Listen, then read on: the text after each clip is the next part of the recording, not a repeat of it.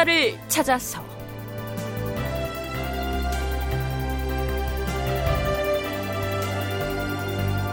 제 514편 문종 30년을 세자로 살다. 극본 이상락 연출 김태성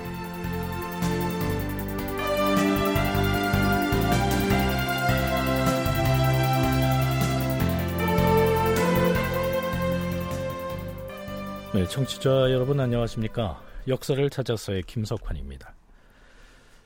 그동안 우리는 세종 치세 기간의 조선 역사를 탐색해 왔습니다. 자, 이쯤에서 세종의 왕세자였던 문종 쪽으로 시선을 옮겨보고자 합니다. 세종 재위 기간 중의 역사를 마무리하기도 전에 다음 왕인 문종 이야기를 서둘러 꺼내는 것은 그럴 만한 이유가 있습니다. 우선 한국 외국어대 김순자 교수의 얘기 먼저 들어보시죠. 문종은 8살 때 세자로 책봉이 됩니다. 세종대왕이 자기 아버지, 할아버지 때의 그 왕위계승 분쟁을 익히 알고 있기 때문에 아마 좀 일찍 세자로 책봉을 해서 그 자리를 좀 이렇게 든든히 해주고 싶었던 것 같습니다. 그러고 32살이 되었을 때부터 이제 아버지 그 왕이 해야 되는 정무 중에 일부를 대리청정을 합니다. 그리고서는 이제 왕이 되어서는 사실은 한 2년 3개월 만에 상당히 좀 빨리 죽습니다. 문정이 대리청정한 기간이 한 5년 정도 되는데요. 그러니까 문종은 세자의 신분으로만 무려 29년 동안이나 지내는데요.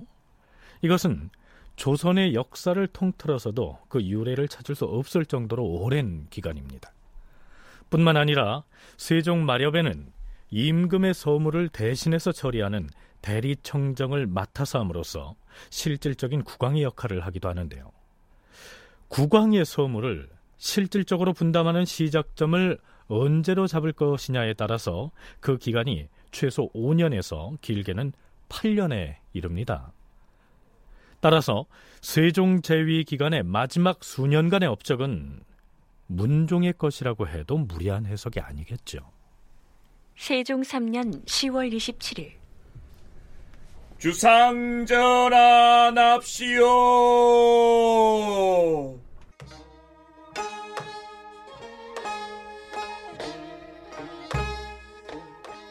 임금이 면복을 하고 인정전에 나와 원자 이향을 책봉하여 왕세자로 삼았다. 그 책문은 이러하였다. 대저 세자를 세워서 나라의 근본을 정하는 것은 국가의 공통되는 규례이고 이는 명분을 바르게 하여 실로 공공의 의를 위한 것이다. 과인은 옛날 일을 상고하여 이에 떳떳한 장전을 거행하노라. 너 향은 의표가 준수하고 숙성하다. 이제 문학을 익혀서 날로 성취하면 슬기롭고 명랑한 자질이 임금의 지위로 이어질 것이며 적자의 높은 자리는 여러 국민의 심정이 귀속되는 바이다. 오늘 좋은 날을 가려서 왕세자로 책봉하노라. 아. 오직 하늘은 덕이 있는 자를 도와주는 것이다. 이제 너는 세자가 됐으니 만백성을 보살펴서 편케 할 대권을 받았습니다. 검소하고 너그럽게 하여 이 나라의 경사를 길이 뻗어나가게 하라. 드디어 세자가 책을 받을 때 그 진퇴하는 동작이 다 예에 맞게 이루어지니 여러 신하들이 탄복하지 아니하는 자가 없었다. 자, 이것은 원자 이 향을 세자로 책봉하면서 내리는 책문이고요. 이어서 세종은 중앙과 지방에 널리 세자 책봉 사실을 유시하는 교서를 내립니다. 생각하여 보건대 태조께서 처음으로 건국의 흥업을 열어주시고 우리 부왕 전하께서 천명을 이어받으시어 지극한 다스림을 높이시고 과인에게 이르러 그 뒤를 이어받들도록 하셨으니 아침 저녁으로 부지런히 나란 일에 임하여 감히 조금도 소람이 없도록 하였도다. 세자를 마땅히 일찍 세워서 종묘를 이어받들게 하고 인심을 묶어 모아야 할 터이다. 이에 원자 향은 처지가 적장자의 자리에 있고 성품은 슬기롭고 올량하므로 왕세자의 책봉하여 책서를 내려주었도다. 이로써 책봉의 이해가 이루어졌음을 중외에 널리 보고하여 만민들과 같이 이 큰 경사를 즐기려 하여 이에 교시하노라. 세자를 일찍 세워서 종묘를 이어받들게 하고 인심을 묶어서 모으게 했다는 내용이 나옵니다. 여덟 살의 어린 나이에 서둘러 세자 책봉의 예를 올린 것을 보면요. 앞에서 김순자 교수도 언급했듯이 일찌감치 세자의 입지를 다져서 안정적인 후계 구도를 구축하기 위한 세종의 의도를 읽을 수가 있습니다. 이때 8살짜리 어린 세자가 올린 사은전을 보면 그 요지가 이러합니다. 하늘에서 명이 내려와 저로 하여금 왕세자의 자리를 이으라 하시니 저는 몸둘 곳이 없어서 두렵고 황송하기가 더욱 간절하옵니다. 돌이켜 살펴보니 이 명을 감당하기가 어렵사오며 감사하고 부끄러운 마음이 함께 일어나이다. 엎드려 생각건대 저는 나이도 유치하고 성품이 또한 용렬하고 어리석사옵니다. 하여 주상 전하로부터 길러주시고 보살펴주시는 성은을 받았사옵고 항상 덕을 닦고 오직 배우기만 하면 될 줄 알았나이다. 이 과분한 명을 어찌 예상하였으리까? 아직 머리를 내렸던 어린 나이에 문득 종사의 주장이 되는 대권을 받을 줄이야. 영광스러움에 앞서 오히려 두렵사옵니다. 삼가 양궁을 공경으로 섬기어서 항상 유순한 즐거움을 바치려 하며 세 가지 착한 것을 완전히 하여 더욱 보필하는 정성을 실어 바치려고 하옵니다.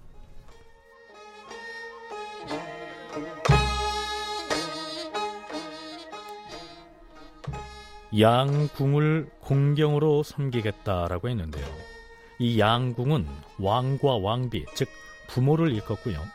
세 가지 착한 도리를 다하겠다라고 했는데 이는 신하로서 임금을, 자식으로서 어버이를, 그리고 어린이로서 어른을 잘 섬기는 것을 의미합니다. 자, 과연 세자 이향은 이 다짐을 실천했을까요?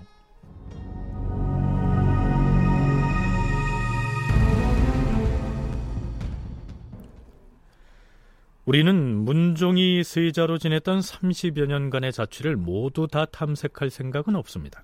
아니, 문종의 세자 생활을 모두 짚어보려고 해도 세종실록에서 이렇다 할 기록을 발견하기가 어렵습니다.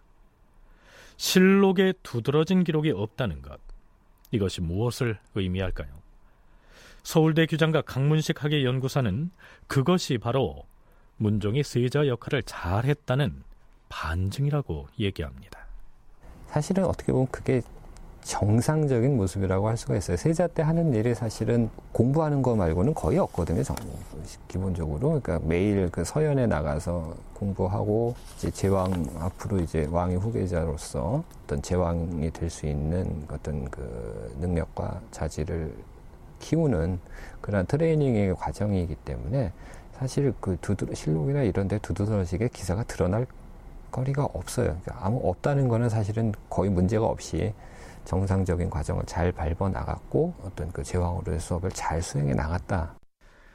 우리가 태종 때에서 살펴봤듯이 당시의 세자였던 양녕대군은 어느 기간이 지나면서부터 수많은 일탈 행각을 일삼아서 결국 세자 자리에서 폐출되는 비운을 겪지 않았습니까? 그와 견주어 보면 30여 년 동안을 아무 탈 없이 그리고 묵묵하게 그것도 성실하게 세자의 역할을 다해온 문종의 경우는 오히려 특별하다고 해야 할 것입니다.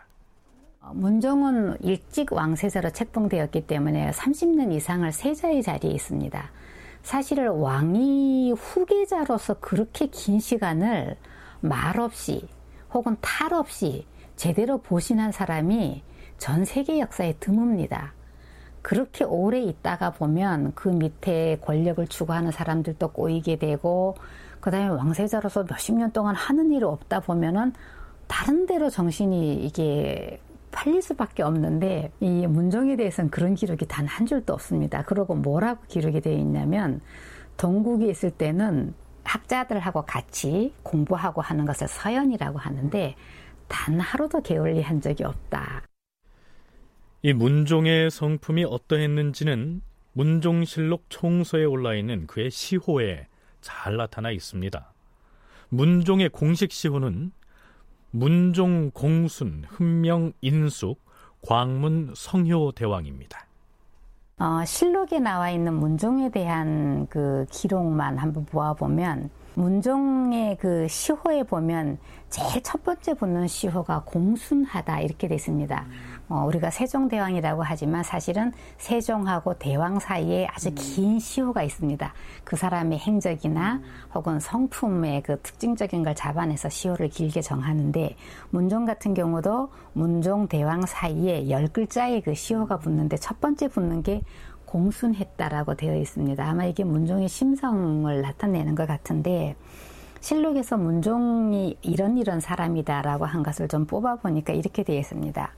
천성이 너그럽고 대단히 무거워서 그러니까 진중해서 장난하는 것을 좋아하지 않았다 이렇게 되어 있습니다. 실제 문종은 10살이 되지 않았을 때도 좀 뭐 소리를 크게 지른다든가 뭐 뛰어다닌다든가 하는 일도 한 번도 안 했다고 되어 있습니다. 문종의 성품을 설명할 때 가장 먼저 얘기해야 할 것이 있다면 아마도 그의 학문에 대한 열정이겠죠. 임금이 대신들과 경전을 논하는 것을 경연이라고 하고요. 세자가 경전을 공부하는 것은 서연이라고 하는데요. 문종은 7살 때인 세종 3년에 서연을 시작합니다. 7살 때이던 그해 12월 23일에 왕세자가 광열로에 입학하는 의식을 치렀다. 12살 때이던 세종 8년 2월 1일에 세자가 비로소 맹자를 읽기 시작하였다. 세종 20년 3월 19일 임금이 경연에 나아가 좌전을 강독하면서 이렇게 일렀다. 세자가 이미 사서와 오경 그리고 통감 강목을 다 읽었다. 임금의 학문이 반드시 해박해야 할 것은 아니라 어찌 이 정도로서 중단할 것인가? 또한 중국의 어음도 몰라서는 안 되니 3일에 한 차례씩 서연에 나아가서 세자에게 직해 소학과 충의 직원을 가르치도록 하라. 비록 두 가지 글을 다 읽는다 해도 중국의 한어를 달통하기는 어렵겠지만 전혀 모르는 것보다는 낫지 않겠는가? 세자의 학문 연천에 대한 아버지 세종의 욕심도 욕심이었지만 문종 역시 책에 파묻혀 지낼 만큼 그 열의가 대단했습니다. 때문에 지편전 학사들과의 관계 역시 돈독했었는데요. 중종 때 기말로가 지은 용천담 적기를 보면 이런 내용이 올라 있습니다. 문종은 세자 시절 달 밝은 밤 인적이 고요한 때면 손에 책 한 권을 들고서 지편전의 숙식실에까지 찾아가서 학사들과 더불어 토론을 즐겼다. 때문에 성산문 등 지편전 학사들은 숙직할 때 밤에도 복장을 갖추고 있어야 했다. 어느 날은 근보 성산문이 숙직이었는데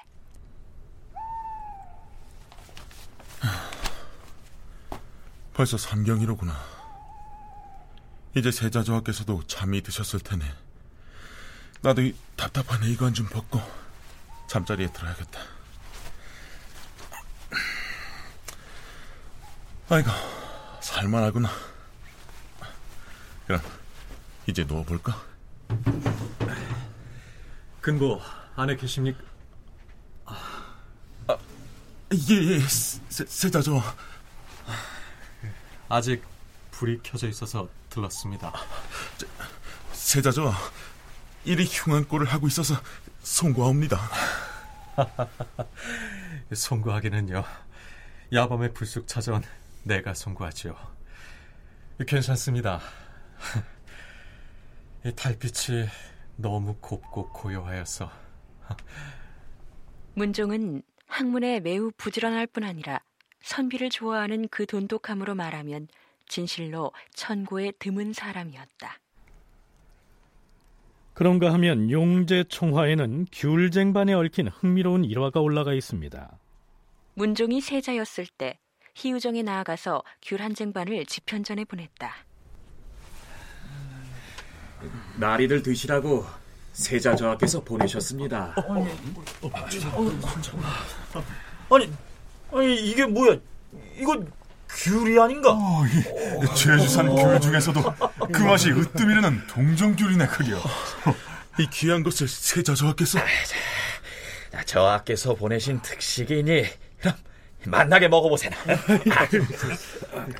음, 음. 아이, 이 사람 하나씩 천천히 드시게나.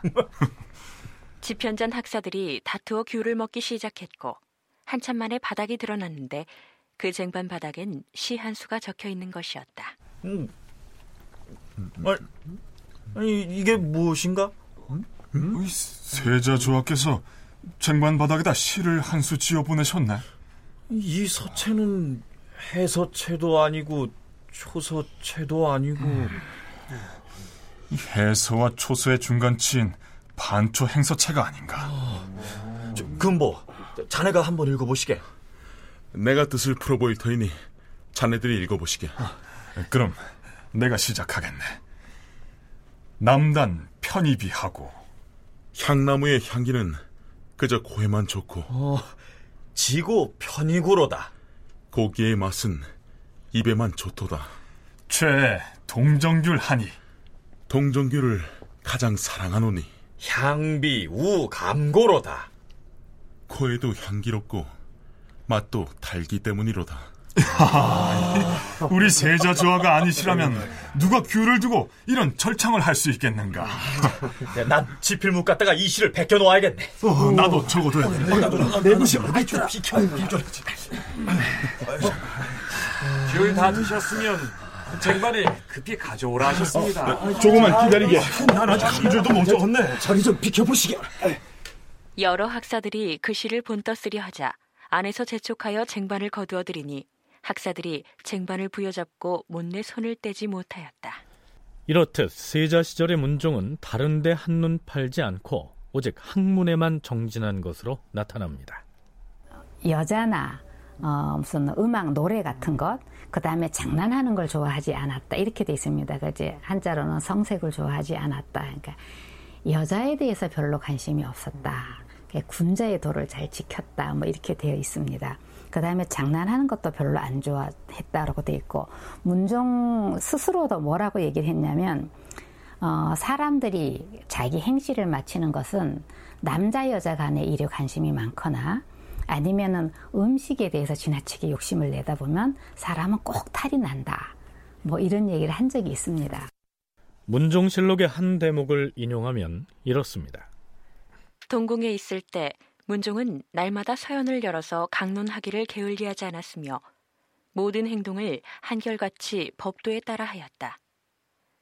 기쁨과 노여움을 얼굴에 드러내지 않고 성색을 가까이 하지 않았으며 항상 마음을 바르게 하고 몸을 수양하였다. 평상시에는 다른 사람과 논변을 하지 않았지만 논란이 이루어지면 세자의 학문이 깊어서 비록 원로 유학자일지라도 세자의 질문에 대답을 제대로 하지 못하였다.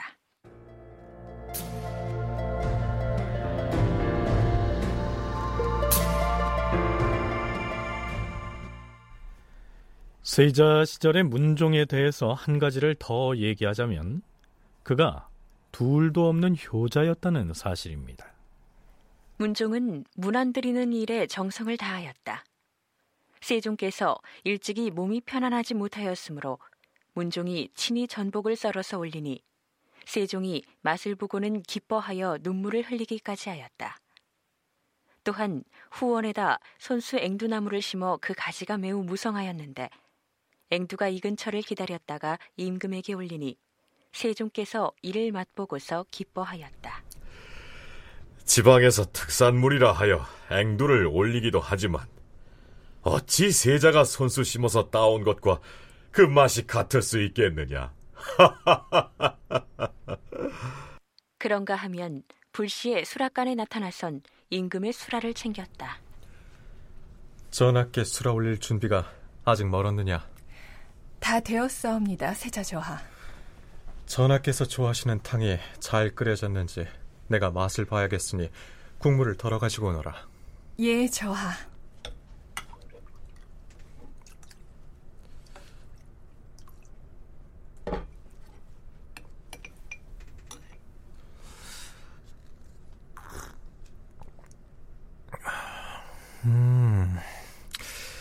그래, 국물이 잘 우러났구나. 간도 적당하고. 전하께 올리는 탕은 짜지 않게 주의해야 할 것이다. 알겠느냐? 예, 명심하겠사옵니다. 이렇듯 매양 진선을 할 때마다 친히 먼저 맛을 보고 음식을 올렸으며 날마다 이것을 보통의 일로 여겼다. 세종대왕이 30년 동안 계시면서 음식을 드실 때 문종이 직접 주방에까지 쫓아가서 자기가 직접 음식을 맛을 보고 자기 눈으로 확인을 하면서 아버지에게 진술을 올렸다 그러거든요. 이거는 보통 세자가 하는 일이 아닙니다. 좀 별났단 얘기죠. 그리고 어, 어머니인 소원왕후까지 두 분이 혹시라도 아프거나 하면 정말로 본인의 침식을 잊고 옆에서 직접 서서 자기 잠도 안 자고 이렇게 약시중을 들다가 실제로 세자가 이 건강을 해치는 일까지 있을 정도로 그리고 이제 세종대왕이 돌아가신 다음에는 3년상을 마칠 때까지 어, 실록에 보면 외전에 거처했다. 그러니까 정상적으로 자기의 거처로 돌아가서 편안하게 자지를 않고 그게 왕이기 때문에 여묘살이는 못하지만 아마 여묘살이 하는 기분으로 그렇게 살았던 게 아닌가. 문종이 세종 마렵에 본격적으로 대리 청정을 했던 부분은 나중에 별도로 짚어보도록 하겠습니다.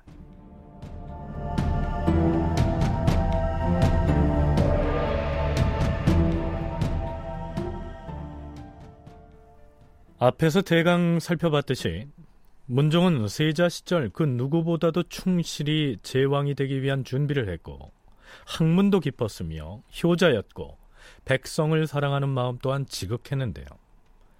그가 끝내 극복하지 못한 두 가지가 있었습니다. 건강 문제와 여자 문제였습니다. 아, 여자 문제 이렇게 얘기하니까 좀 경박하게 들릴 수도 있겠는데요. 그는 세자 시절에 두 번씩이나 세자빈이 폐출당하는 불행을 겪어야 했습니다. 자, 이제부터 그 과정을 살펴보도록 하겠는데요. 세자가 14살이던 세종 9년 2월 드디어 왕세자 빈을 맞이합니다. 정인지가 지어올린 책문의 내용을 살펴보시죠. 적자를 세워 세자를 세웠으니 이제 마땅히 그 배필로서 어진 여인을 간택해야 될 것이다. 이에 따라 책명을 반포하노라. 하, 모 씨는 자질이 순수하고 바르며 성품이 유순하고 아름답도다. 마땅히 궁호의 의식을 융성히 할 것이다. 드디어 길이를 가려서 그 명칭을 바로 하게 된 것이다. 하, 길이 많은 복을 받아서 마침내 웅몽의 상서를 맞이할 것이다. 소개해드린 세자빈의 책봉문이 좀 어려운데요. 자, 간단히 말하자면 좋은 집안에서 교육을 잘 받은 유순한 배필을 맞이했으니까 웅몽의 상서가 있을 것이다. 즉, 아들을 낳을 태몽을 꿀 것이다. 뭐 대개는 이런 내용입니다. 그렇다면 이때 세자빈으로 책봉된 그 여성은 어떤 가문의 누구였을까요?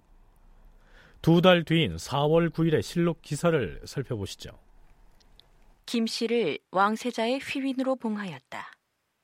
임금이 원유관을 쓰고 강사포를 입고 근정전으로 거둥하여 문무 여러 신하를 거느리고 판부사 최윤덕과 병조 참판 성음을 보내어서 왕세자빈에게 책인을 주었다. 판돈령 김구덕이 그 아들인 총재 김호문을 데리고 대궐에 나와 임금께 사은하였다. 그러니까 휘빈으로 봉해진 김 씨는 김구덕이라는 사람의 손녀이고요. 아버지가 김오문이라는 사람인데요. 그 출신이 어떠한지 강문식 연구사와 김순자 교수의 얘기를 함께 들어보시겠습니다. 김구덕 이분은 이제 고려 말에 이제 과거를 통해서 그러니까 음직을 통해 처음에 음직을 통해서 출사를 해서 과거도 거쳤고 그다음에 조선에서도 이제 여러 어, 한성 부윤이라든가 뭐 참지 의정부사 같은 요직을 거쳤고요. 그다음에 이 김구덕의 딸 딸이 이제 태종의 후궁 명빈입니다.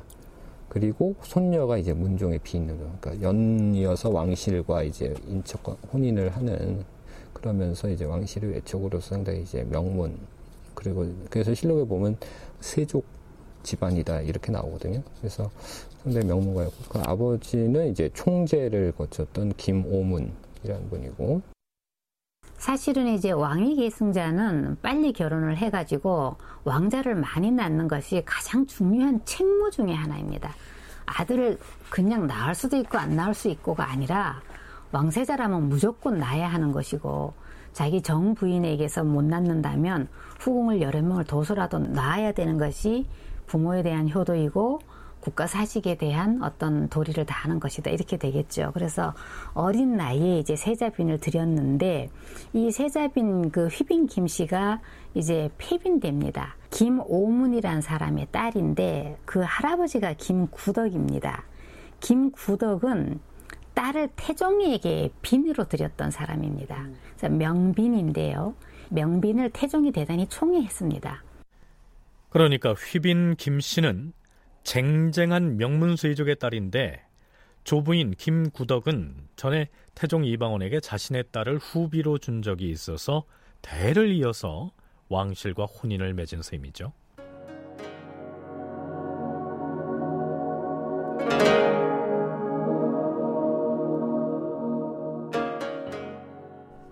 훗날에 문종이 되는 세자 이향이 명문세족인 김씨 가문으로부터 빈을 맞아들여서 휘빈으로 봉했다. 이런 기사가 올라있는 때가 세종 9년 4월입니다. 그런데 2년 3개월이 지난 세종 11년 7월의 실록 기사에 느닷없이 이러한 내용이 등장합니다. 임금이 근정전에 나아가서 휘빈 김씨의 폐빈에 대하여 교지를 내렸다.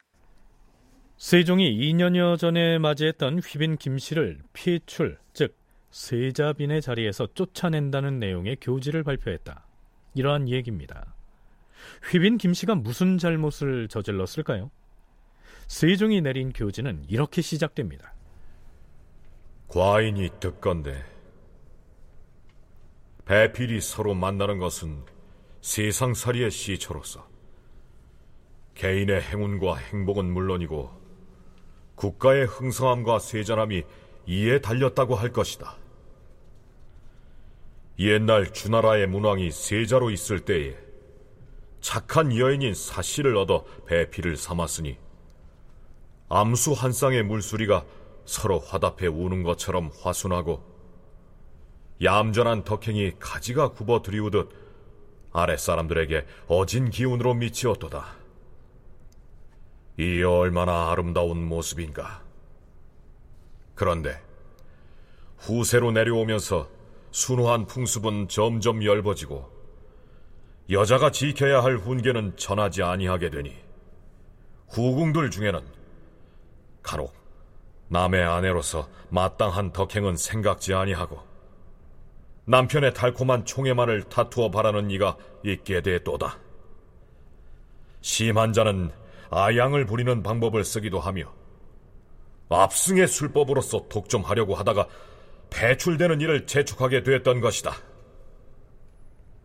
여러 역사책을 살펴보니 비록 진방 안에서 생긴 일에 대한 소문은 대개가 애매한 것이 많으나 만약에 그것들이 드러나서 덮어 숨길 수 없는 경우라면 이것은 다 제 자신이 그렇게 만든 것이니 또 누구를 허물할 수 있겠는가? 세종은 휘빈 김씨를 배출한다는 교지의 앞부분에다가 중국의 고사를 인용해서 하고 싶은 말을 애두르고 있습니다. 자, 여기에 거론된 압승의 술법이란 남편의 사랑을 독점하기 위한 무슨 비법 따위를 의미합니다. 세종은 옛날 주나라 문왕의 비처럼 덕행을 실천한 착한 전통이 점점 사라지고 남편의 총애를 차지하기 위해서 투기를 일삼는 비빈들이 많은 것이 현실이니까 참 개탄스럽다. 이렇게 운을 떼고 있죠. 세종의 교제는 이렇게 이어집니다. 우리 조선의 조정은 가법이 매우 엄정해서 지금껏 내조의 공을 얻어왔도다. 과인은 전년에 세자를 책봉하고 김씨를 누대 명가의 딸이라고 하기에 간택해서 세자 빈으로 삼았던 것인데 뜻밖에도 김 씨가 미혹시키는 방법으로서 압승수를 쓴 단서가 발각됐던 것이다. 과인이 그 말을 듣고 매우 놀라서 즉시 궁인을 보내 신문하게 했더니 나는 죄인을 엄히 신문하라시는 주상전하의 명을 받고 왔다. 전하를 대신해 묻는 것이니 세자비는 대답에 거짓이 있어서는 아니 될 것이다. 알겠느냐? 이제 와서 무엇을 숨기겠습니까? 사실대로 고하겠습니다. 세자 저하의 사랑을 독차지하려는 욕심으로 압승수를 쓴 적이 있느냐? 예, 그런 적이 있습니다. 누구한테서 그것을 배웠느냐? 내 시녀인 호초가 그 술법을 나에게 가르쳐 주었습니다. 호초라는 시녀가 압승수를 가르쳐 주었단 말이냐? 잠깐, 이 사실을 주상 전하께 아뢰어야겠다. 세종을 대신해서 휘빈 김씨를 신문하던 궁인은 휘빈으로부터 받아낸 말을 임금에게 고하게 되고 그러자 세종은 그 호초라는 시녀를 불러들여서 친히 신문을 합니다. 네가 호초라는 아이냐? 죽을 죄를 지었사옵니다. 주상전하. 너를 죽이겠다 하지 않았느니라. 너하고 휘빈 사이에 무슨 말이 오갔는지를 사실대로 고해야 할 것이다. 알겠느냐? 예, 주상전하. 사실대로 고하겠사옵니다. 그렇다면 세자 비인 휘빈 김씨와 그의 시녀인 호초 사이에 어떤 말이 오갔던 것일까요?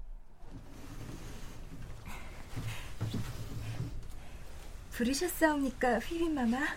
그래, 들어오너라. 듣자 하니 네가 견문이 넓어서 모르는 것이 없다 하던데 압승술 역시 알고 있겠지? 압승술이란요? 쇠뇌는 그것이 무엇인지 도무지 아녀자들이 남자의 사랑을 독차지하기 위해서 부리는 술법 말이다 쇠뇌는 그런 것 잘 모르옵니다 내년이 매질을 당해봐야 입을 열겠느냐? 용서해 주십시오. 마마 말씀 올리겠사옵니다. 어디 네가 알고 있는 술법이 무엇인지 말해 보거라.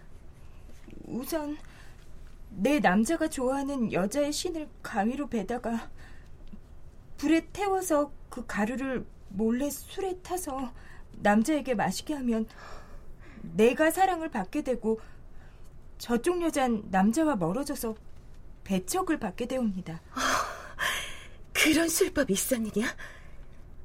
그렇다면 그 술법이 효험이 있는지 시험을 해보아야겠는데 누구의 신을 가지고 했으면 좋겠느냐? 평소에 마마께서 효동, 덕금 이 두 신녀를 미워하시니 그들의 신을 가지고 시험을 해보시는 것이 좋겠사옵니다. 그래, 그것이 좋겠구나. 넌 당장 가서 효동과 덕금의 신발을 가져오너라. 들키지 말아야 할 것이다. 알겠느냐? 예, 휘빈마마. 자, 여기에서 휘빈 김씨가 효동이라는 시녀와 덕금이라는 시녀를 평소에 시기했다고 했고요. 그래서 그들의 신발을 잘라다가 압승수를 시험해 봤다고 했는데요. 그 시녀들이 세자의 사랑을 두고 휘빈 김씨와 경쟁하는 관계는 아닌 것 같은데 왜 그들을 시험 대상으로 삼았는지는 알 수가 없습니다. 세종은 교재에서 이렇게 말하죠. 휘빈 김 씨는 그 두 여인의 신을 몰래 가져다가 자기 손으로 베어내서 신발 조각을 스스로 지니고 있었다. 이렇게 하기를 세 번이나 하여 그 술법을 써보고자 했으나 그러한 틈을 얻지 못했다고 한다. 그러나 그것만 가지고도 용서받을 수 없는 죄가 되는 것이다. 자, 그럼 이번에는 세종이 직접 호초라는 시녀를 신문했던 그 상황으로 돌아가 보겠습니다. 신발을 잘라 태워서 그 가루를 술에 타마시게 하는 술법 말고 또 어떤 납승술을 휘빈에게 가르쳐 주었느냐? 휘빈 마마께서 물으시기에 또 한 가지의 술법을 가르쳐 드렸는데 뱀에 관한 것이었사옵니다. 뭐라? 뱀이라고 하였느냐? 그 기어다니는 뱀을 이름하는 것이냐? 그러합니다. 어디 그 술법을 말해보라. 예, 전하. 뱀 두 마리가 교접을 할 때 흘린 전기를 수건으로 닦아서 그 수건을 차고 있으면 반드시 남자의 사랑을 받는다. 이런 술법이옵니다. 허허, 참으로 요망한 짓이로구나. 하면 네가 휘빈에게 가르쳐준 그 두 가지 압승술이라는 것을 너는 처음에 누구에게서 배웠느냐? 아래옵기 송과오나 신발을 잘라 태워서 그 가루를 술에 타먹이는 술법은 박신이라는 사람의 첩이었다가 쫓겨난 중가이라는 여자에게서 전해 들었사옵고 뱀의 전기를 닦는 수건을 지니는 압승술은 정효문이라는 사람의 기생첩 하복래에게서 전해 들었사옵니다. 호초라는 시녀를 이제 조사를 하면서 그런 것들을 조사해 보니까 이 사람이 휘빈 김 씨한테 두 가지 비방을 알려줬는데 그걸 하나는 박신이라고 하는 관리의 첩에게서 하나는 들었고 또 하나는 정효문이라는 사람의 첩인데 그 사람은 출신이 기생 출신인 첩한테 전해 들은 내용이다. 그러니까 결국은 그 민간에서 또 뭐 기생들이면 출신의 첩이라고 하니까 어떤 그런 일반 그 민들 사이에서 이렇게 떠도는 그러한 어떤 비방들 이런 것들을 이제 전해 듣고 알려줬다라고 이제 보여지거든요. 그런 걸 봤을 때는 이제 이게 어느 정도 유행이 됐는지는 뭐 정확히 알 수는 없지만 이제 민간에서 상당히 많이 유행하던 그런 풍습이 아니었을까. 과거의 기록에는 사실 여자들에 대한 얘기는 별로 없습니다. 여자들이 기록에 나타나는 경우는 보통은 두 가지 경우죠. 무지 칭찬할 만큼 잘한 일을 했거나 아니면 대체로는 이제 나쁜 짓을 했을 때 기록이 나타나는데 그, 그 외에 여자들이 무슨 생각을 했고 여자들이 왜 그런 일을 했는지에 대한 것은 사실은 전혀 알 수가 없습니다. 여자들이 이런 그 남편의 사랑 혹은 자기가 사랑하는 남자의 관심을 얻기 위해서 했던 일에 대해서는 사실은 이게 무슨 교과서 같은 그런 얘기가 있는 것도 아니고 민간에 이런 얘기들이 많이 떠 돌았을 것 같기는 하고 언제부터 이런 일을 했겠느냐 아마 그 혼인 관계라는 것이 법적으로 성립된 이후에는 이런 일들은 있지 않았을까 싶습니다. 결혼을 한 상대방으로부터 온전한 사랑을 받고 싶은 마음이야 남자든 여자든 누구나 다 갖고 있겠죠. 특히 호초라는 여자에게 이러한 압승의 술법을 가르쳐준 당사자가 정실 부인이 아니고요. 첩실들이었다는 사실을 주목할 필요가 있습니다. 첩으로 들어간 여자의 경우 정실 부인에게로 향해 있는 남자의 마음을 빼앗아서 자신이 총애를 받아야겠다는 생각이 더욱 절실했겠죠. 그래서 그러한 술법에 혹했던 것이 아닌가 여겨집니다.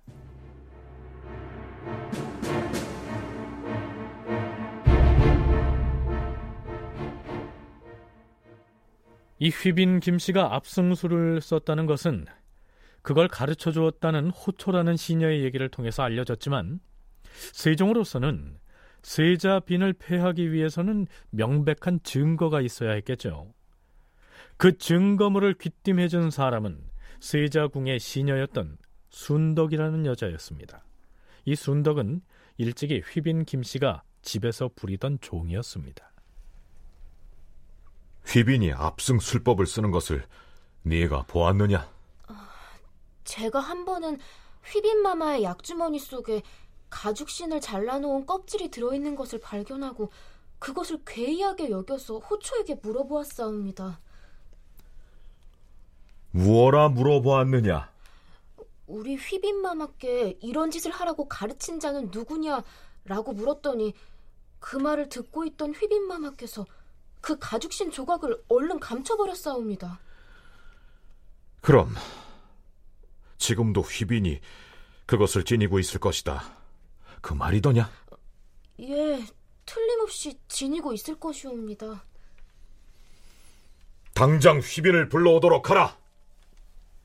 세종과 왕비인 소헌 왕후는 최종적으로 휘빈 김씨를 불러서 자초지정을 물었고요. 결국 휘빈은 모든 사실을 이실직고합니다. 세종이 내린 교재 다음 부분은 이렇습니다. 하, 정말 이런 일이 있었구나. 생각하니 슬프고도 슬프도다.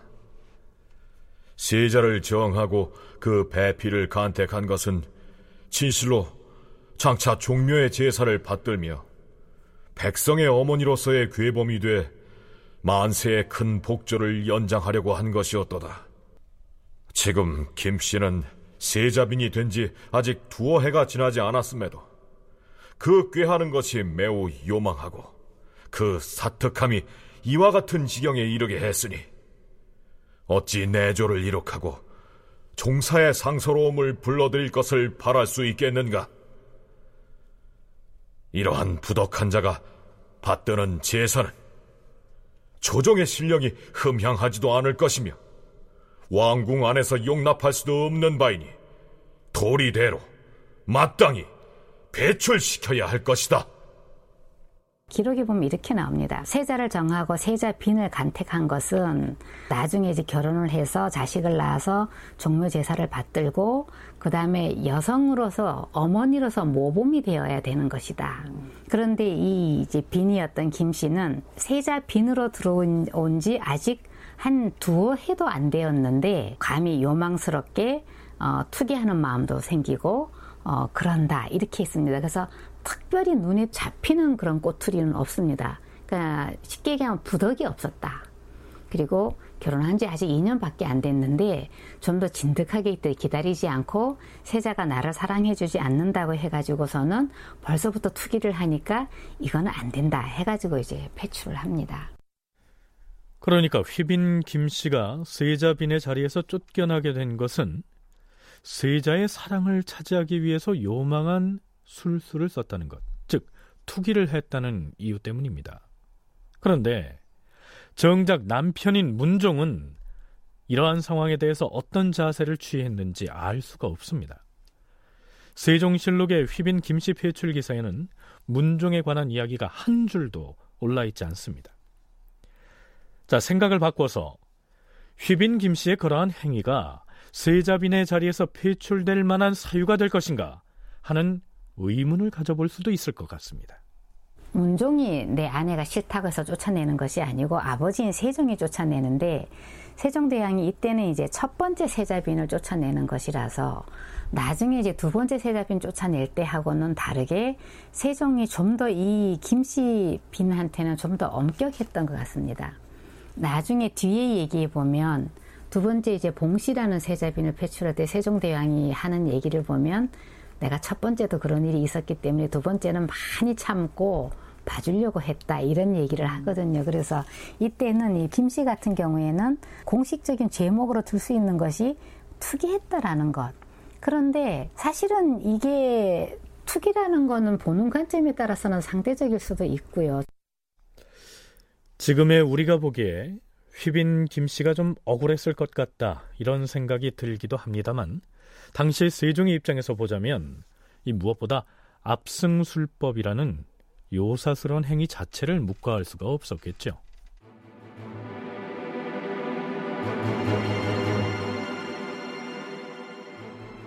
자, 그러면 휘빈 김 씨는 결국 어떻게 됐을까요? 과인이 어찌 이 일을 그대로 덮어둘 수 있겠는가? 이미 종묘의 사실을 고하고 김 씨를 폐빈하여 서인으로 강등했으며 김 씨를 세자빈으로 책봉하면서 주었던 인장도 회수했다. 김 씨를 사가로 쫓아 돌려보냄으로써 마침내 경박하고 요사스런 행위를 일삼은 사람으로 하여금 우리의 가법을 더럽히지 못하게 하였도다. 또한 김 씨의 비위를 맞추고 아첨하여 그로 하여금 죄에 빠지게 한 시녀 호천은 유사에 넘겨서 법과 형벌을 바르게 밝히도록 하였다. 생각한데 이것은 상례에 벗어난 일로서 실로 국민들의 귀와 눈에 놀라움을 주었고 모든 관료들도 아직 그 일의 심화를 깊이 알지 못하는 것을 염려하기 때문에 과인이 교서를 내려 널리 알리는 바이다. 네, 이렇게 해서 명문 세족 출신으로서 세자 빈으로 화려하게 동궁에 들어갔던 휘빈 김씨는 2년여 만에 서인으로 강등돼 쫓겨납니다. 우리는 궁중 여성들의 투기 문제를 거론할 때 흔히 숙종 때의 장희빈을 그 본보기로 거론하는데요. 그러한 일이 조선 초기에 해당하는 세종 때에도 이미 있었다는 사실을 알 수가 있습니다. 그렇다면 휘빈 김씨는 명문 세족 출신이면서도 왜 세자 빈이 지켜야 할 도리를 제대로 지키는 등 정숙한 모습을 보이지 못하고 그처럼 경망스러운 행위를 했다가 시아버지인 세종에 의해서 쫓겨났을까요? 김순자 교수와 강문식 교수는 이때가 시기적으로 건국 초기라는 사실을 유념할 필요가 있다고 얘기합니다. 아직까지 그렇게 가부장적인 남성 우월권이 확립된 사회도 아니고 어, 여성들이 아마 좀 더 자유분방했었을 것 같고 그리고 남편이 문종이 여성에 대해서 완전히 관심이 없었다. 그건 아닌 것 같습니다. 여기도 보면 이 세자빈이 질투의 대상이 됐던 여자들이 나오거든요. 그럼 문종이 사랑하는 여자는 있었다는 얘기입니다. 단지 세자빈에게 더 호감이 안 갔을 뿐이죠. 그러니까 세자빈 입장에서는 자존심도 상하고 그 다음에 떵떵거리는 가문에서 세자빈이 되어가지고 자존심이 한껏 올라갔을 텐데 궁궐 안에서 세자가 나를 사랑하지 않는다 할 때 자기 아래에 있는 부하 여성들을 거느리는데도 그것이 실제로 문제가 되었을 것입니다. 그래서 아마 이런 일탈적인 행동을 한 것으로 그래서 그것이 이제 문책당한 것으로 기록되어 있습니다. 이 조선이 이제 성리학을 기반으로 세워졌고, 근데 이제 그런 것들이 아직 틀을 잡 아 나가기 전인 상황에서 일단 왕실이 먼저 그러한 어떤 성리학적인 윤리라든가 도덕 이런 것들의 모범이 돼야 된다라고 하는 그래야만 이제 백성들한테 일반민들한테도 그런 것들을 이제 좀 더 요구할 수 있고 그래서 조선을 좀 명실상부한 성리학 사회를 만들어 나갈 수 있다. 뭐 이런 것들이 특히 이제 강조되던 시기였고 특히 세종대는 집현전이나 이런 것들을 통해서 그런 어떤 그 학문적인 연구들이 더 많이 되면서 그런 부분들이 좀 더 강조되던 그 이전에 비해서 특히 태조 태종 때까지는 뭐 표방원 성리학이 사실 칼로 다 정치를 하던 시기에서 이제 세종대는 본격적인 유교 정치를 이제 추구하던 그러한 시기였는데 비록 조선이 성리학적인 윤리 도덕을 바탕으로 해서 건국됐다곤 하지만 문종이 처음 세자빈을 맞아들였을 때만 해도 아직까지는 고려의 풍습이 이어져 내려오던 시기였기 때문에 상대적으로 여성들도 자유분방하고 활달한 모습을 보였을 것이다. 이렇게 유추할 수가 있을 것입니다.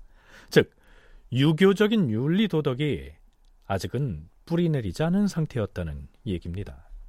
표방은 성리학을 국시로 한 국가지만 그 아직까지 그런 것들이 이제 제대로 뿌리 내리기 전이거든요. 그러니까 이건 일반 민들은 말할 것도 없고 이제 이 지배층 내에서도 아주 최정상급 탑 클래스의 어떤 그 유학자들이 아닌 이상은 이러한 그 성리학적인 어떤 의례라든가 윤리라든가 이런 것보다는 그 재래의 그 전통적인 고려시대적인 어떤 풍습이라든가 이런 것들에 훨씬 더 익숙해져 있는 그러한 상황이고 그런 것들은 이제 명문가라고 해서 다를 바가 없거든요. 그러니까 많이 알려진다시피 이제 고려시대까지만 해도 여성들이 훨씬 더 사회적인 활동도 많았고 그 대외적으로도 자유분방했던 그런 모습들이 있었기 때문에 음, 아마도 이 문종의 빈 이분도 그러한 분위기 속에서 이제 성장을 했을 가능성이 있고요.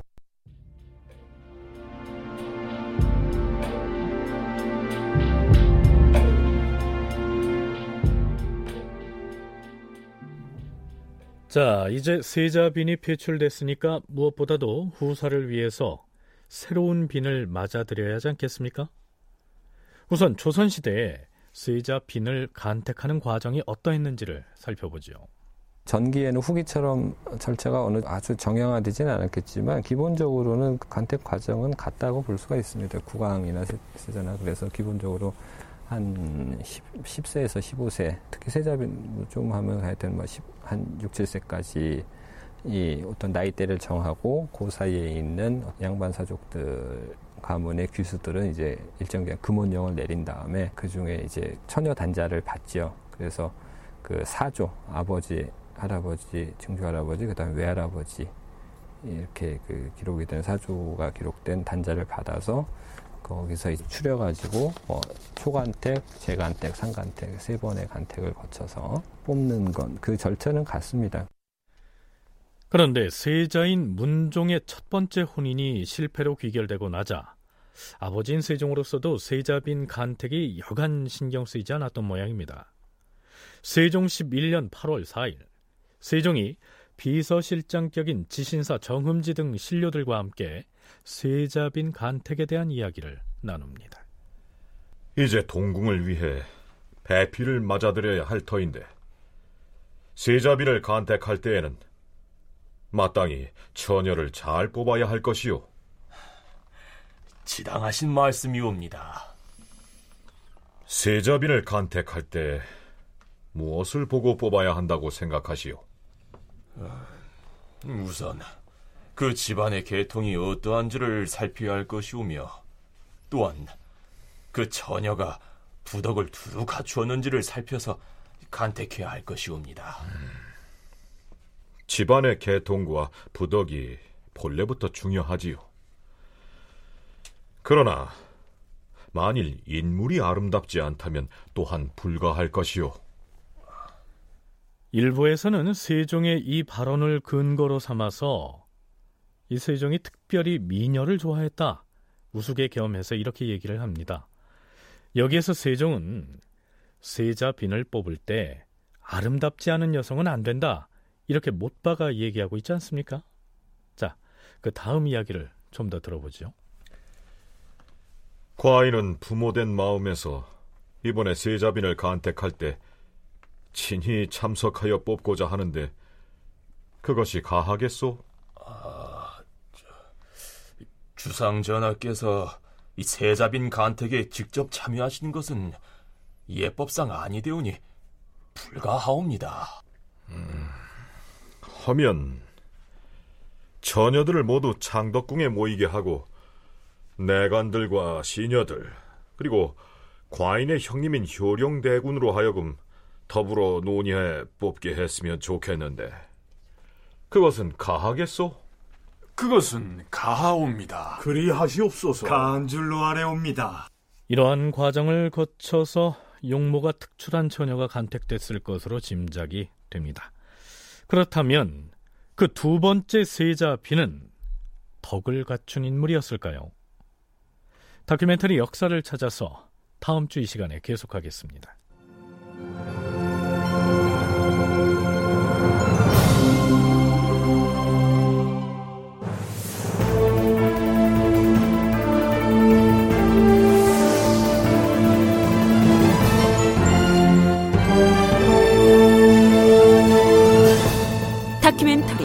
역사를 찾아서 제 514편 문종 30년을 세자로 살다 이상락 극본 김태성 연출로 보내드렸습니다.